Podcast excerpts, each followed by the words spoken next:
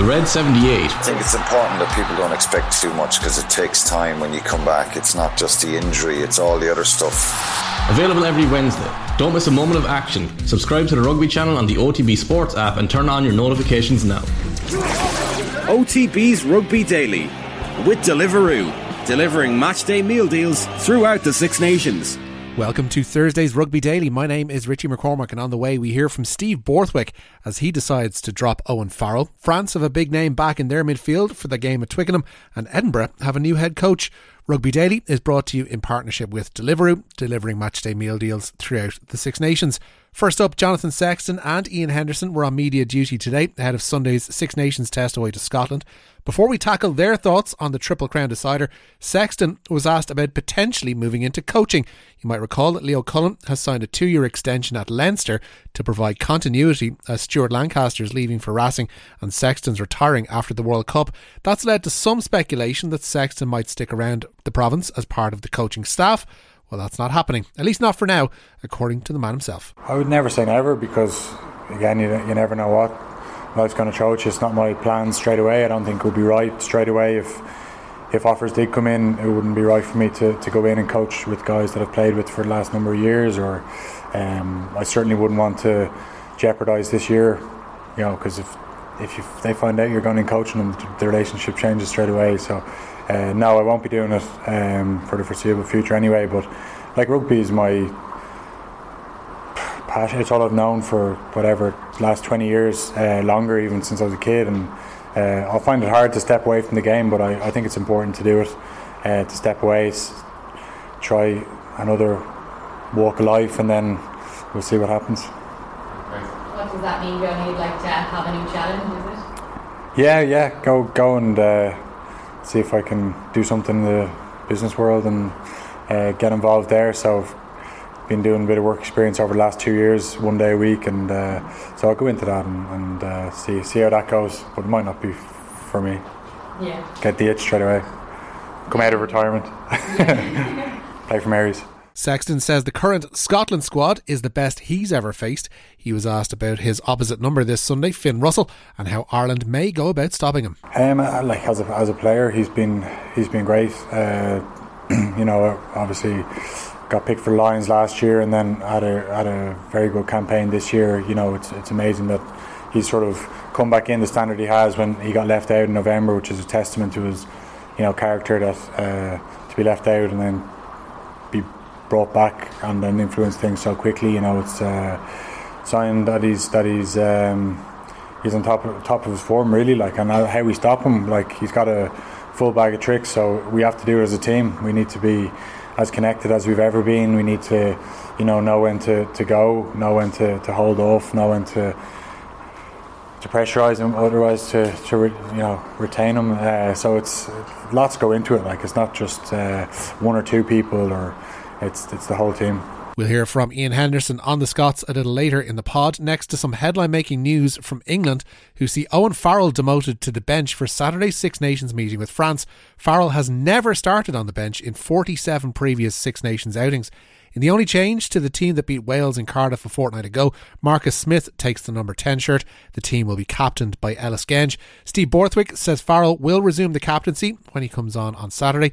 When asked about the decision, Borthwick repeated his mantra that he's picked a team specifically with the game plan he has in mind for Saturday's opposition. I take every selection decision incredibly seriously. The players deserve that, our supporters deserve that, and I want to make the best decisions in terms of that selection process. For us, I think we've got let's say many good players, and I've said this right from the start that we want players always, always fighting to be in this 23. And my job is to select who the right person to start and who the right person to come off the benches. Just to remind you of that England team, Freddie Stewart starts at full back, the wings manned by Max Malins and Anthony Watson. Henry Slade and Ollie Lawrence continue in the centre. Then at number 10, it's Marcus Smith with Jack van Poortvliet at scrum half. In the front row, it's captain for the day Ellis Genge, Jamie George, and Kyle Sinckler. Maro Itoje and Ollie Chessum are in the second row. The blind side is manned by Lewis Ludlam, the open by Jack Willis, and Alex Dombrandt continues at number eight. Now to France, and in something of a surprise, Jonathan Danty has been named to start at inside centre in place of Yoram Moefana, who drops to the bench. Danty missed the first three rounds of the competition with a knee injury, and it had been thought the La Rochelle man would start Saturday's game among the replacements, but Fabien Galthié insists Danty is red hot for the Twickenham game. His words, not mine. The other change to their starting 15 is enforced with the injured Anthony Jelonch replaced by Francois Cros. As we mentioned yesterday, Matthieu Jalibert misses out with an ankle injury and his place among the replacements is taken by Melvin Jaminet. So that France team has Thomas Ramos continuing at full back, Damian Penaud and Ethan Dumortier are on the wings. Gael Fickou is now partnered by Jonathan Danty in the centre with Romain Ntamack and Antoine Dupont continuing their halfback partnership. In the front row, it's Cyril Baille, Julien Marchand, and Dorian Aldegheri.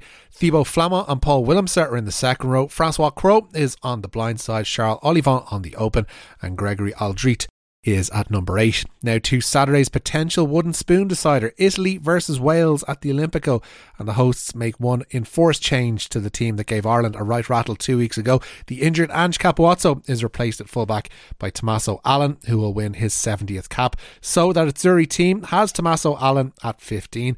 Edoardo Padovani and Pierre Bruno are on the wings. In the centre, it's the partnership of Juan Ignacio Brex and Tommaso Menoncello. Paolo Garbisi continues at number 10 alongside Steve Stephen Varney at scrum half. Danilo Fischetti, Giacomo Nicotera, and Simone Ferrari are in the front row. Nicolo Cannone and Federico Ruzza are in the second row. On the blind side, it's Sebastian Negri. Michele Lamaro is at number seven. And at number eight, it's Lorenzo Cannone.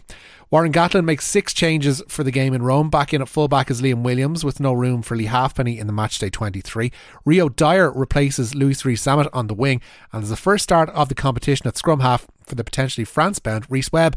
In the pack, loosehead Wyn Jones replaces Gareth Thomas and Alun Wyn Jones drops out of the 23 with Dafydd Jenkins returning to the second row.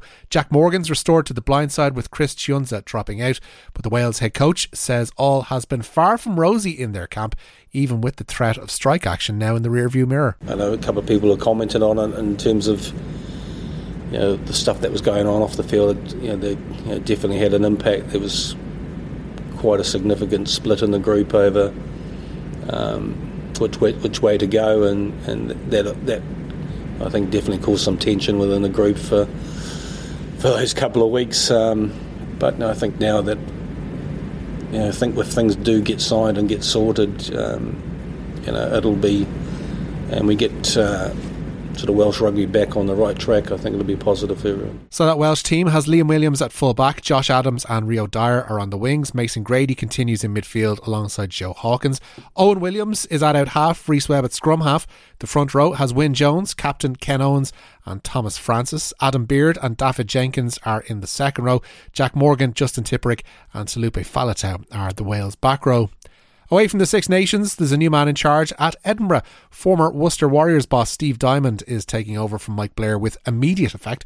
Blair announced two weeks ago he'd be stepping down as head coach at the end of this season as he wanted to focus on being an attack coach. Edinburgh are on a rotten run at the moment with last week's 47 27 loss at home to Leinster, their seventh defeat in eight matches. They're seven points off the URC playoffs, and they have a Heineken Champions Cup last 16 tie with Leicester at the end of this month. Blair is going to continue on as an attack coach working under Diamond.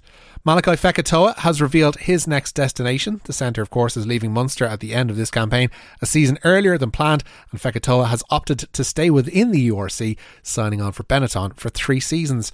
Finally, we return to the Ireland squad and Ian Henderson, who's poised to continue his second row partnership with James Ryan on Sunday.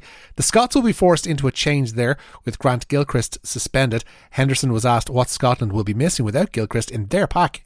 Yeah, look, I, I think Grant Gil- Gilchrist looks like a big leader for them. He looks like someone who adds a lot of uh, sort of tempo to their pack, but along with a, with a bit of aggression as well. And you can see him, the guys, definitely in terms of line out analysis, you can see the guys really looking to him and he drives that.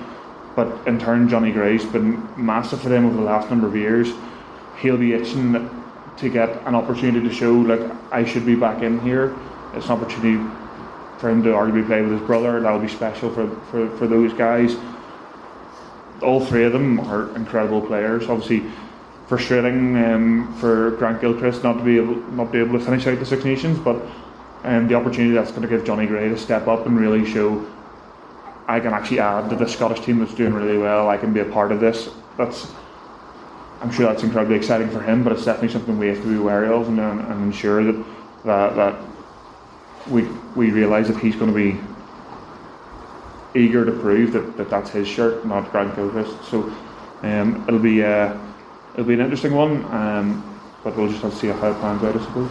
And while Jonathan Sexton called the current Scotland crop the best he's faced, Henderson was asked what sets them apart. I feel I feel their their, their pack's been getting them in the front foot quite a lot. Um, with Finn Russell in there and, and their centres, they're I feel like they're getting wide, wide, and then when they're going as wide as they are, um, defences are, are, are getting slightly more fractured, and that's where you see someone who's as dangerous as Finn Russell.